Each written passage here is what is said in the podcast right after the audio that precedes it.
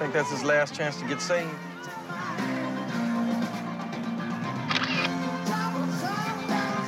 Son, Manuel doesn't know we're watching him, right? hey, no, man. We're good at this. What I mean is, if we were being watched, would we feel weird? I mean, like a sixth sense kind of thing? Ah, forget it. Forget. To know him. You can't get to heaven. uh, If you don't beat it, pal, you might get to heaven right now. Nice day. A world that is free from the nightmare of drug abuse. A world of peace and tranquility. Free! Down! Settle to me! Wrong way to go, Skates. You're not gonna bust me, Crockett. You scum, you damn scum. Okay, lady. He's Okay, Back okay. up, lady! He Oh, saved no. my life. One of God's creatures. Nice work with the book. Free! Miami Vice!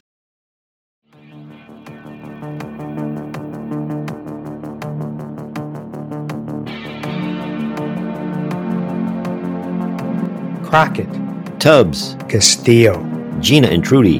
Zito and Switek. Together, they are the OCB. They are Miami Vice. And this is the Vice of Miami podcast. Do you remember the fast cars, flashy clothes, big money, and all of the heavy players on the 1980s most iconic TV show Miami Vice? Then this is the podcast for you.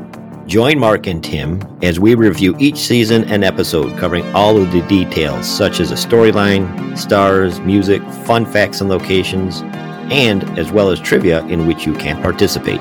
Get ready for the Vice of Miami podcast.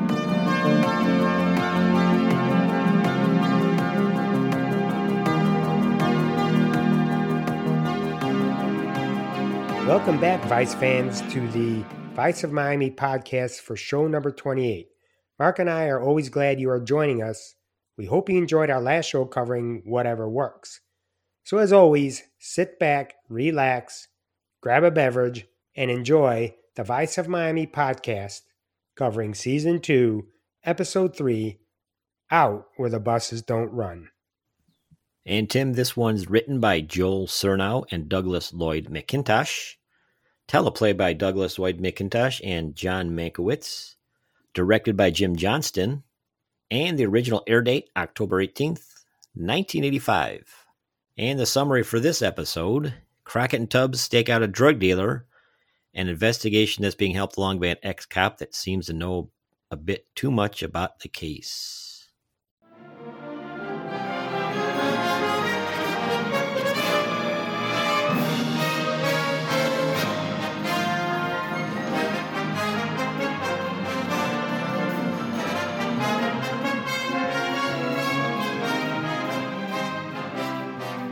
It's now time to cover the guest stars and briefly list the co stars for this episode. Mark, you take the first one. Thank you, Tim. First up, we have Bruce Travis McGill as Hank Weldon. Bruce, born July 11th, 1950, in San Antonio, Texas, he began acting there in high school and graduated from the University of Texas Austin with a drama degree. In 1977, he made his film debut in the CB radio movie Handle with Care. His next role would be his most famous as Daniel Simpson D Day Day in National Lampoon's Animal House. Great movie a role he would reprise in the TV series based on the movie Delta House. Other movies he appeared in include Tough Enough, Silkwood, Wildcats, End of the Line, The Last Boy Scout, My Cousin Vinny, Rosewood, The Insider, The Legend of Bagger Vance, The Sum of All Fears, Lincoln, Ride Along, and its sequel, Ride Along 2. Some of his TV series appearances are Quantum Leap, Wolf Lake, The Magnificent Seven, CSI, Star Trek Voyager, and 19 episodes of MacGyver. He also starred in some Law and Order shows, Criminal Intent, SVU Special Victims Unit, and he had a regular role in the series Rizzoli and Isles. His most recent TV appearance is in the series Shades of Blue. McGill married Gloria Lee in 1994 and have no children. And Mark, next we have David Russell Strathairn as Marty Lang, who was born January 26, 1949, in San Francisco, California. He graduated from Williams College in Massachusetts, studied at the Ringling Brothers Barnum and Bailey Clown College, then performed as a traveling clown in the mid 70s. He made his film debut in 1980's Return of the Secaucus Seven, then guest starred in Sayles movies Matewan and Eight Men Out. Strathairn then appeared in Lovesick, Silkwood, At Close Range, Call Me, Memphis Belle, A League of Their Own, among others. His TV appearances include Spencer for Hire, five episodes of The Days and Nights of Molly Dodd, the TV movie Day One, The Equalizer, the TV movie Heat Wave, eight episodes of Big Apple, The Sopranos, Monk, House MD, and his Emmy nominated role in the 2012 TV movie Hemingway and Gellhorn. Also starred in Alphas, The Blacklist, and his most recent TV appearance in the series The Expanse. Strathairn married nurse Logan Goodman in 1980, and they have two sons, Tay and Ebb. Okay, Tim, next up we have Richard Wade Peterman, born December 5th, 1932. He was an American singer, songwriter, and actor, better known by his stage name, Little Richard. He made his acting debut in this episode as the Reverend Marvell Quinn, who preaches the gospel beside beachside in his pool. Sorry. Little Richard was born in Macon, Georgia, the third of 12 children. He grew up in a religious household amid the poverty and racism prevalent in the South at the time. And that exposure to religion would guide him for the rest of his life. Richard began his recording career in 1951, but he really had no hits through 1954. In 1955, Little Richard changed the lyrics to a song he wrote called Tutti Frutti, and it rose to the top of the Billboard Hot 100. Over the next three years, 16 Little Richard singles were released, seven of which reached number one, including Good Golly Miss Molly, Lucille, Long Tall Sally, and Slippin' and Slidin'. In 1977, after nearly being shot by a close friend due to a drug debt, Little Richard returned to his evangelism and abandoned his rock and roll partying lifestyle, recording gospel music once again and preaching to a packed house in churches. He found a way to merge his rock and roll music with his gospel and recorded Great Gosh Almighty for the movie Down and Out in Beverly Hills. He was part of the original Rock and Roll Hall of Fame induction class of 1986.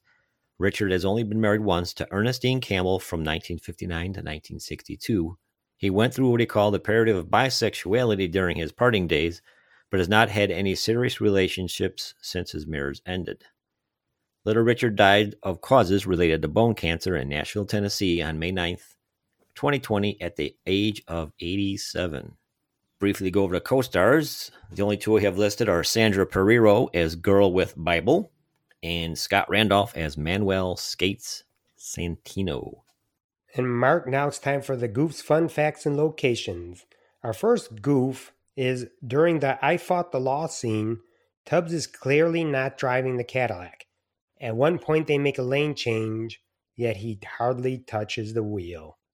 And the next goof we have here is while lying in wait at the Stiltsville boathouses, Tubbs puts a magazine clip into his M16 twice.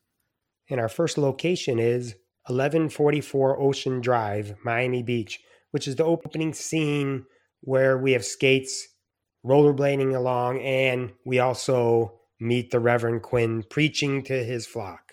And another location, which is Weldon's house, that's at 4400 Northeast 2nd Avenue in Miami.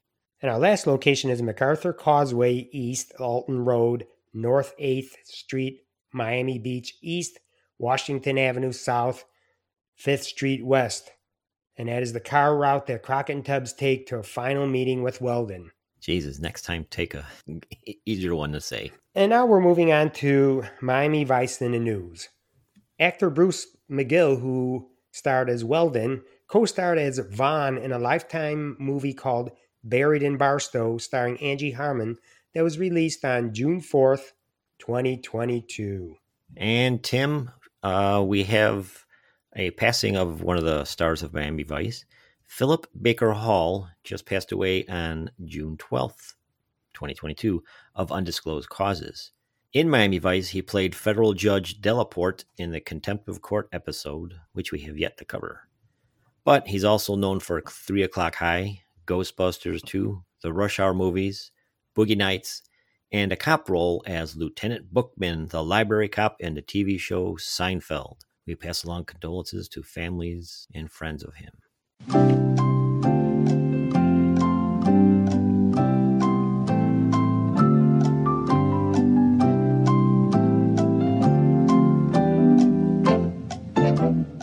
All right, let's go over the trivia portion. Last episode, we asked when Crockett and Tubbs go to the South Beach bar and sit with lead singer JT, what drink does Crockett order? That would be a blackjack. Take a listen. George. Hey, Crockett. Good, dude. Hey, JT. Hey, what's happening, chaps? How are you? Change of climate. What's gonna be? Blackjack. Virgin Colada. This week's trivia qu- question is At the very beginning of this episode, a song was played as Manuel was skating along Miami Beach. What is the name of the song and the band who recorded it? As a bonus question, which TV show did this song become the theme for? You can post your answers on this episode's Facebook post, or you can email us at viceofmiamishow at gmail.com.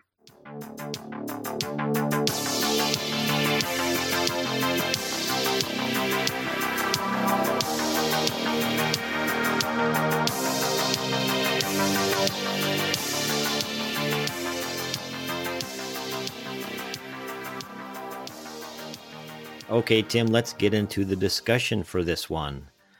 And Tim, it's been a while since um, we always say grab a beverage. Tim, I have a beer from Illuminated Brewing. I'm sorry, Illuminated Brew Works in Chicago. And this is Orange Sunshine. It's a Saison ale brewed with lemon and orange zest. So let's give it a whirl. It's a feel like temperature of over 100 degrees here in Chicago. Very nice. Here in North Carolina, the real feel was up to about 98 today. A nice, light, very light color. Looks like lemonade. I always pour with a lot of head, so give me a second while it goes down here. Oh, yeah, very good. I get more lemon than orange. It's a very, very, very pale. Uh, it looks like actually like a kind of like a cloudy lemonade, but it's real smooth. It's got that little, uh, I guess you could say, bite that lemons really have. Um, it's tasty. It's kind of probably like a table. summer shandy. Yeah, kind of like a shandy. Exactly. It's a little bit more bitter than a, a shandy because shandies are kind of more smooth, but this is uh this is very good. Illuminated Brew Works, Orange Sunshine. Um, I tried picking ones that have to do with like Florida or Miami Vice. So there you go. The it, Sunshine State. So there we go. That's there's there's our tie-in for Miami Vice, right, Tim? Very nice. Okay, um, I guess we could start out. I'll start out, Tim. Okay, we have the opening scene here, which the music is playing in the background, and that's a trivia question, so we're not going to say it. You got to guess at it. So, anyway, Crockett and Tubbs are following Manny Skates Santino, a low level drug dealer in uh, along the beach here. They're in their spider, and he's just scoop, skating along, listening to his uh, Walkman. No, they didn't have iPads back in the iPods back in the day. But um, the first question I have, Tim, is this sash that he's wearing, like a gun belt, is that full of tapes? Because I've never seen something like that before. I would I would weird. like to think so, especially if he had that Yeah. Walkman. It's Yeah, he's just jamming not- to the tunes. He's he's diddy bopping, pumping the fat beats. He's diddy bopping. so anyway, Skates here uh, comes up to a, pretty much the crowd. They stop near a preacher who is Little Richard, and he, Little Richard here, is sending his flock out to get those donations in the cans. And the only gun-toting ushers here are Crockett and Tubbs. Crockett gets a feeling as they stop that he's being watched, and he, they are from across the street, maybe like a second, third floor apartment or something like that. Someone's watching them. Tubbs says something like a sixth sense and pretty much laughs it off, tells them to forget about it, not actually knowing there's an unidentified figure photographing them from a nearby building. We'll get to who that was later. So, anyway, they're watching skates here come up to some other guys that were waving them down. Obviously, they want to do a buy here. Crockett and Tubbs move in. They give the slip to one of the Bible thumpers, and then they bust Skates, and he tries to take off, but stopped by a Bible swinging disciple of Reverend Marvell Quinn. They're they're on this chump, low level guy, probably just a small bust, and but it and it it definitely evolves into something bigger. as we're going to find out because now we move on to the OCB. Crockett and Tubbs are giving the rundown on skates to Castillo, and in walks Hank Weldon. He introduces himself to the trio and shows them the photos he took of them. Three are dismayed as to who this dude is and how he strolled right in. In fact, I believe he was asked, How did you get in here? And he said, I just walked in. We got absolutely nothing with this Manuel Skate Santino. I say we put a tap on his phone and see who else shows up at the party. Morning, guys. Check it out. I think Skates takes a better picture than you guys. You gotta admit, Sonny, you got style. Who are you? Hank Weldon. How'd you get in here? I walked in. Good security. Hey, Crack. This is a good one of you. What's this all about? What's the world coming to? You guys won't even shake my hand.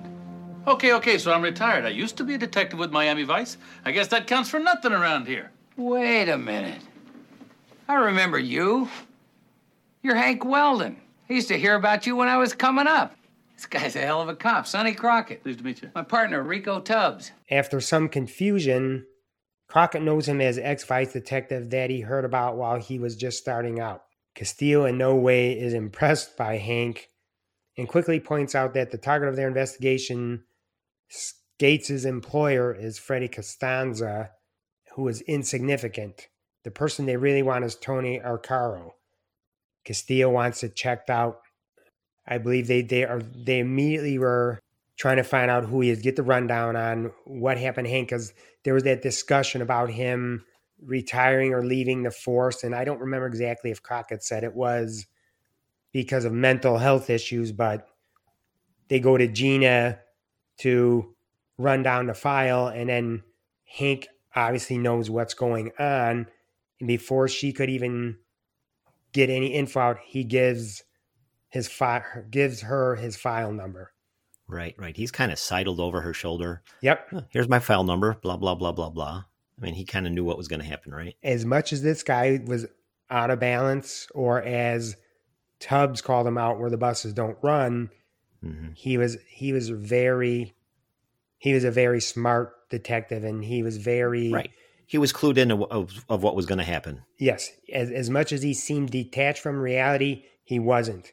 So now the Vice crew is mulling over files and watching an old video about Arcaro, learning that he is known big drug, big time drug dealer. He disappeared five years ago after he was famously acquitted on a technicality and is presumed dead, despite the fact that his body was never found.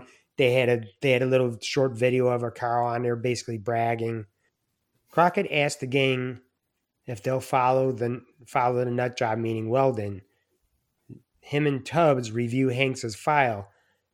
They are clued into Hanks's old partner Lang, and they said we'll go we'll go uh, deal with him tomorrow. So moving along, we're uh, nighttime along the dockside here. Um, Weldon, in his own goofy way, tells Crockett and Tubbs that when Arcaro disappeared, Costanza took over his organization with Ray Pinchada as his lieutenant, and that Pinchada is going to have Costanza hit at lunch uh, during lunch at the Ocean Club the next day on the orders of Arcaro. It, like like I just said, he seems to know what's going on before it's going to happen, or he seems to know the flow of things. He's got his fingers on the pulse of this investigation. So anyway, we move moving along here to St. Vitus Dance and uh, and then Marty's office in a little bit. Uh, Tubbs stops by the St. Vitus Dance and also admits to having weird dreams about Weldon. So they're both kind of clued in that yeah, this guy really isn't on the level, more or less. I mean, he's he's not uh, he's not you know breaking the law and stuff, but he's just weird. But yet he's within line of knowing what's going to go on. He's walking him through the investigation. Mm-hmm. Yep, lockstep basically. Uh, Crockett, you know, ending the scene here. Crockett's got some sage advice for Elvis. So anyway, they stop by Marty Lang's office later on, and they try to find out more about the oddball Weldon. Uh, Marty tells them, uh, "We'll we'll go with Lang." Uh, Lang tells them that Weldon was obsessed way obsessed with Arcaro, building a case against him over three years. And then when Arcaro was acquitted and released, he pretty much suffered the mental, uh, mental breakdown and didn't just up and quit. He he kind of went wacko. Um, Arcaro, um, I'm sorry, Weldon's wife, Lorraine, who loved him deeply, moved away and changed her name to avoid him. Uh, all the while, Weldon was given medical discharge from the police force for the, we're assuming the mental instability here. Yes. So we're assuming, um, so anyway, Crockett and Tubbs, they leave the, uh, the kind of the uneasy meeting with uh, Lang, suspecting that Lang is hiding something. We shall see, shall we, Tim? Yes, we will. You were his partner. Look, I've only been in this office a couple of weeks. I gave a secretary a bunch of pictures. I told her to put some up. This was not supposed to be one of them. It's a nice bust, Marty. Hank Weldon.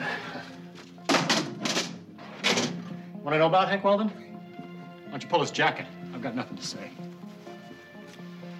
If you had nothing to say, the smart thing to do would have been to have left the picture on the wall. At least until we left. You want to talk about it, Marty? We pulled his jacket, Marty. Weldon Henry, Miami Vice, 1968 to 79. Said he was a good cop, medals, commendations. Your partner quit the force. Quit?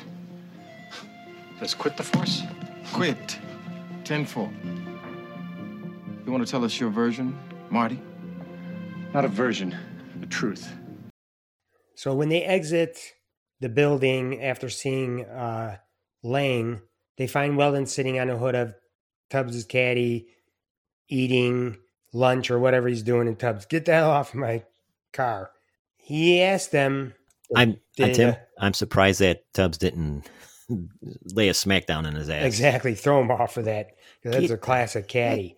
Uh, he asked if Lang told me he was crazy, and after tossing a bottle and nearly going berserk, when his offer of help was rejected, he takes Crockett and Tubbs to his house to meet Lorraine. A computer containing pictures of Costanza Pinchata and Bernie Wingo, who briefly managed Arcaro's business before he mysteriously disappeared not long after Caro. And it's kind of funny. He named the computer after his ex wife. Yep, that's Freddie Constanza, all right. Good picture. Nice labeling. Wait a second. Ray Pinchata and friends. That's Bernie Wingo. I just saw an outstanding warrant on him this morning. Really? What do you suppose he's doing talking to Mr. Ray Pinchada? Of course, I could be wrong. But I'm not. Wingo used to retail lots of Arcaro product in the old days. Disappeared pretty much after. Gee. I don't really remember when. Do you? He disappeared after Arcaro disappeared. Right, right, that's right, right, right, right, right. I remember now. So, if he's back, talking to Ray Pinchot, I wonder if that means anything.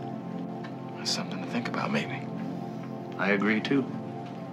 And then his mood suddenly swings from drastically calm and cool to irate, incensed, and verbally violent without provocation, screaming that he wants Arcaro before begging to go to lunch at the Ocean Club to watch the hit on Costanza. Before leaving, Tubbs takes that big ass floppy disk out of Lorraine. I, I wonder if I had a token ring adapter on it. I would think so. Oh, the Ricker. Uh, Tim, I'm thinking uh, Weldon. Um, Weldon here, he's just obviously hell bent on getting Arcaro or finding him. At least in this, in this point in the episode, he's hell bent on getting Arcaro, um, and this is his only reason, pretty much, for walking, uh, watching Crockett and Tubbs for sure, as they were onto anyone that had any tie to Arcaro. So he he was probably just keeping an eye out. Maybe he had some internal help. You know, hey, we got this low life drug dealer skates, kind of tied to Carl. So hey, he'll just uh, shadow Crockett Tubbs, and here we go, right? So anyway, at the Ocean Club, Crockett previously checked the reservation list and found that there's no Costanza scheduled for lunch or any meal on that matter. Weldon says, "Oh, gee, that's just too bad. Do you think he's going to put in his own name?" And in walks Costanza with his friends. And guess what? The hit goes down just as Weldon said it would. Some other lowlife comes in, caps uh, caps Costanza. Crockett chases and shoots the hitman down. Then they arrest Weldon for not reporting the planned crime professionally. But I kind of found this odd. He kind of told him, "Yeah, there's going to be a hit." Right?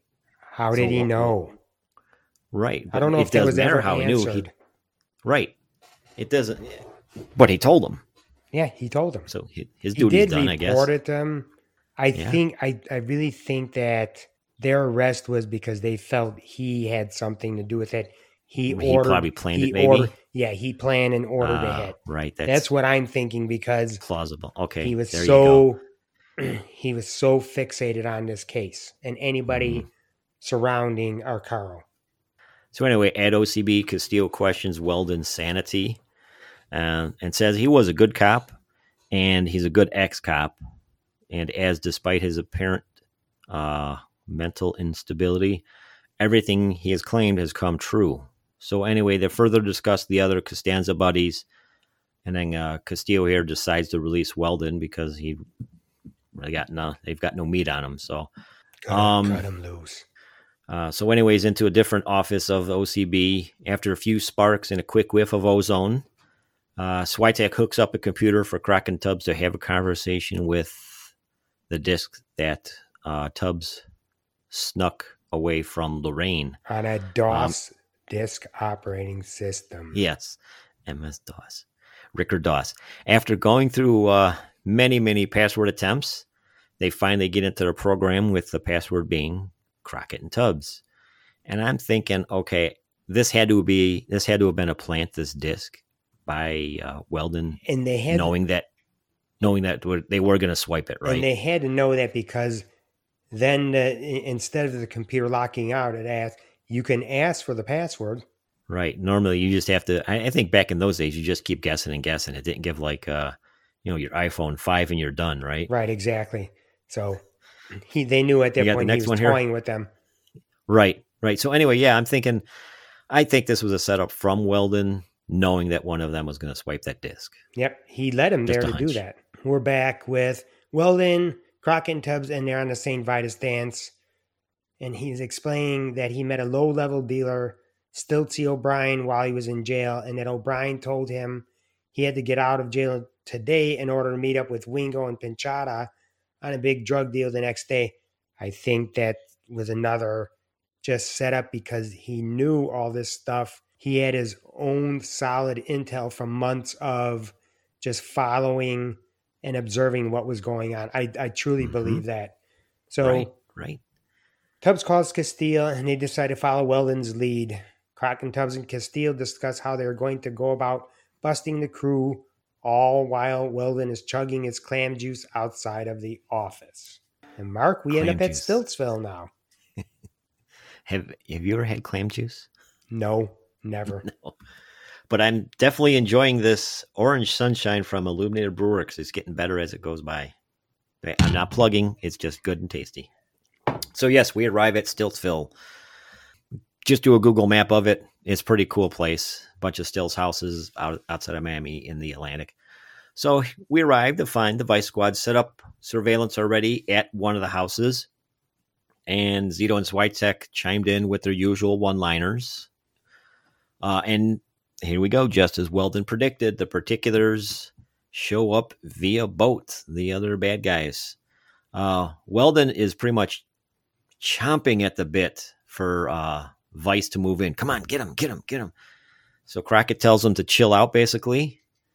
After a plane lands and docks next to the one of the houses, that's when Castillo orders everyone to move in.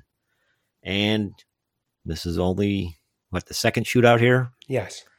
Yep, only the second shootout. The dealers are either killed or arrested, but Weldon is storming in into the stilled house and starts screaming for Tony, crying out in anguish. What am I going to tell Lorraine? What am I going to tell Lorraine? When he realizes Arcaro isn't there. Cuckoo for Cocoa Puffs, are we? Or was some of this an A show. Right. Just as throw as we go along, we'll yeah, as we go along, we'll figure just what you said, Tim, an act. While sleeping at his office, and I think it was more uh, Marty Castillo was meditating. He gets a phone call from Weldon telling him that it's over between him and Lorraine, and he's getting out. I'm done with this.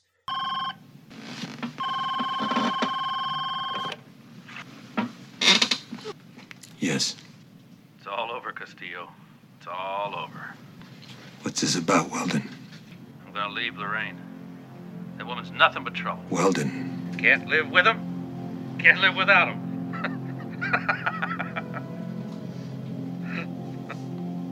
Where are you, Weldon? I'm gone, Castillo. you won't have Mr. Hank Weldon to count on anymore. I'm telling you, I am gone. G O N E. History, babe. Split City, man. Bye bye, like so Longsville. Forget it. Come in. to do your paperwork, you gotta be crazy. You know what I think? I think Lorraine needs a good talking to. That's what I think. Crockett and Tubbs go to Weldon's house to find Lorraine disassembled and no sign of Weldon. At OCB, Crockett and Tubbs and Castillo discuss things when Weldon later calls again, claiming to have arrested Arcaro and given him an address.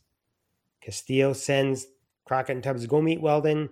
When Tubbs asks for backup, Castillo tells him he knows what he needs. I know what you need. Trying to don't tell me don't tell me how to do my job. So now we're coming to the closeout of the episode here. Uh, Crockett and Tubbs, they're driving across Miami, and in the background we have one of the two songs. The first one we're not going to play or say. This one is "Brothers in Arms" by Dire Straits. So they're driving uh, throughout Miami to get to uh, an abandoned apartment complex, only to find it that it's apparently deserted. Weldon appears, very oddly, kind of peeking around a corner type of thing, um, Lurking directing in them. the shadows. So he pretty much directs them to the room where he has allegedly arrested Arcaro, and I'm thinking, man, this is weird. He's just kind of like, I think he's stoned. But anyway, Weldon at this scene says it's just a tired old man, and he's relieved that it's all over. Who are we talking about, Arcaro or actually Weldon? In hindsight, right? Exactly. Exactly. I think it, So he anyway, talking about when- himself. So when Tubbs comments that the room's empty, Weldon snatches up a length of pipe and smashes through the uh, plasterboard wall here to reveal Arcaro, shot dead and buried behind the wall, dressed in the clothes he was wearing when he was acquitted, and clutching the newspaper that reported his release in his emaciated fingers. Tim, was he killed back then? Because he kind of, okay, he's dead. He looks dead but he also looks older. So did they recently kill him over like a year ago or back when he was acquitted? I, I What do you want to think? think? you have to assume that it was back when he was acquitted because that Soon after, newspaper right? they put the newspaper in of, as proof of when he died, type of thing. If Okay. because eventually that house was going to get tore down and somebody was going to find that body in there. Right. So maybe this was a good closure for good closure for Weldon, right? Yes, So anyway, uh, Crockett reaches into the wall, pulls out the paper, sees that it's the paper that he was acquitted. Uh, Castillo arrives with Lang. Lang is uh, looking a little worse for the wear here, and Crockett accuses Lang of knowing about Tony's execution. Lang admits that he helped Weldon build the wall, flatly stating, "He was my partner. You understand." And more Metro Dade officers are surrounding the building and prepare, obviously, to take Weldon in and then Crockett confirms that yes, he does understand. And I'm guessing partners till the end, no matter what, I guess, huh? yes, exactly. And as we know, there's no statute of limitations on homicide. One thing I didn't understand is why was Lang brought there? Yeah, exactly. because he I had nothing to do with his role that he had with the federal government. He had nothing to do with this Mhm. investigation other than being questioned by Crockett Tubbs earlier in the episode. Right. So right. why was in, he in the long brought there? run? Right. In the long run, he was uh, an accomplice, Yes, he was. building the wall, so he knew about it. But yeah, why was he brought there? That's a real good question. And that's the ending of the episode. You knew. You knew he killed Arcaro. I helped him build the wall. He was my partner. You understand? You understand?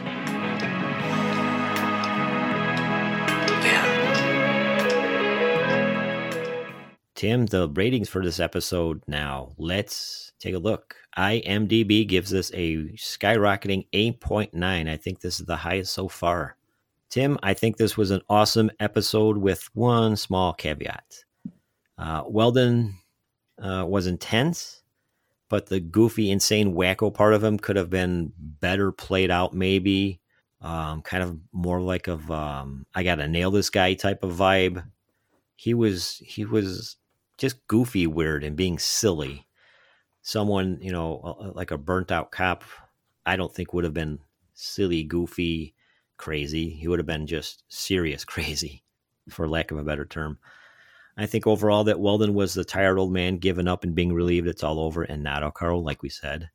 Uh, this was pretty much a simple plot line. It was well established with good actors, not a lot of BS scenes or multiple shootouts or played out scenes like the driving scene. They probably could have done, done that for 10 minutes, but thank God they didn't. So, anyway, we also had some good cameos from uh, Gina and Trudy and Zito and Switek. Uh, personally, I'd like to boat out to the uh, to what's left of the Stiltsville myself and take a look at it. Tim, Mark, it was a fantastic episode. What seemed like an unstable former cop leading Crockett and Tubbs on a wild goose chase turned out to be a big bust for the OCB team, along with solving of a cold case with Weldon for the assist on this one. The best scene where I was howling for about five minutes was I had to stop where I was watching because I watch it on Roku now. I had to pause that was the Castillo long cold stare at Weldon before shaking his hand. I was yeah, I when just, he first met him, that was like one of the best to to this point of uh, what we've watched in these first two seasons. That was the best Castillo stare Right, down the at somebody. He- He, didn't. you know what was going through his mind. It was kind of like, who, the, hell frick are you? This guy? Who's this jamoke? You know, to me, Marty was emulating a Teddy Roosevelt by staring coldly while carrying a big stick. It was just so freaking awesome. A man of few words who took up a lot of space on a small screen. Overall, great episode. That really cemented for me one of the highlights of this episode was that right there because he doesn't have to say anything. He just has to stare. He just has to stare. It- depending on the depending on situation, it's uh, what are you a schmuck, or I'm serious, get the frick out of here, or don't BS me. You, you could figure out what he means just by the stare. You know? yes.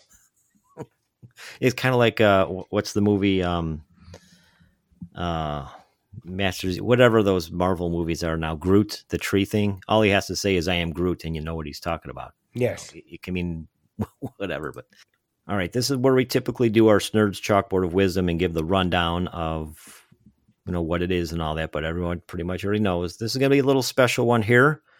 Um, a little sad time coming in on Tim's part here. Tim, Right. Thanks, Mark. Yeah, today is uh, our recording day is June 15th. On June 10th, early morning hours, uh, my wife Judy and I had to uh, assist our dog Vino in crossing what's known as the Rainbow Bridge. Definitely very devastating for us. Uh, first few days, you know, first day was shock, second day sadness, third day we're starting to make that adjustment, and then by this past Monday, we started stepping back in our lives without Vino. He was a very special dog. He came along in our lives at a time when my mother in law was getting ready to exit, exit this world after battle with cancer. About six hours after Vino's passing, I still decided to teach my weekly yoga classes. And one of the things that I shared at the end of the the class was a reading of the Rainbow Bridge poem. And in, so instead of just giving you those usual one little couple line quote, I am going to read this poem. Uh, and Marcus so graciously allowed me to take this little bit of time here, and it's called the Rainbow Bridge. There's a bridge connecting heaven and earth. It is called Rainbow Bridge because of its many splendid colors. Just this side of Rainbow Bridge, there's a land of meadows, hills, and valleys with lush green grass. When beloved pets die, they go to this place. There's always food and water and warm spring weather. The old and frail animals are young again. Those who are maimed are made whole again. They play all day with each other. There's only one thing missing. They are not with their special person who loved them on earth. So each day they run and play until the day comes when one suddenly stops playing and looks up. The nose twitches, the ears are up, the eyes are staring, and this one suddenly runs from the group. You have been seen, and when you and your special friend meet, you take him in your arms and embrace. Your faces kissed again and again and again. And you look once more into the eyes of your trusting pet. Then you cross the rainbow bridge together, never again to be separated. Well put, Tim. Well put. And cheers to Vino. Cheers, to Vino. Have sure. that, have that uh, sunshine beer, Orange sunshine. orange sunshine on Vino. Yes. Yep.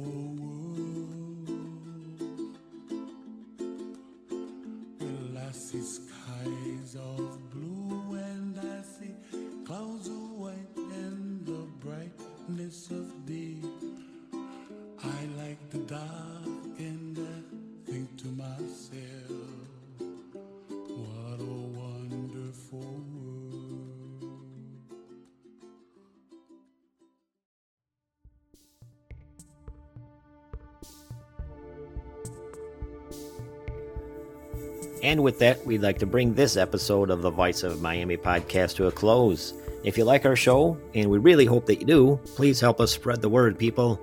We can be found on Instagram and Facebook at Vice of Miami Podcast and Twitter at Podcast Vice. Tell a friend and post this and other episodes on your social media. Make sure to tag us, Vice of at Vice of Miami Podcast, so we can see it. And if you can, please rate and review the show on Spotify, Apple Podcast, or your podcast platform of choice. This really helps us out, people. It only takes a few seconds and it's going to mean the world to us. It's listeners like you that make what we do here worth it. Many thanks to the following people who've liked, commented, and reviewed our shows. On Instagram, we have Gizlindy Ryman, Pete Vinyl 100, Vice and Easy, Mind Body Badge, Miami Bow, And on Facebook, Mark, we have Hannah Vitanen, CJ Foster, Eve Chris, Dan Dorr, and Lisa Wallstrom. So until next time, we'll see you later on the Vice of Miami podcast show 29, covering season 2, episode 4, The Dutch Oven. Now beat it, punks!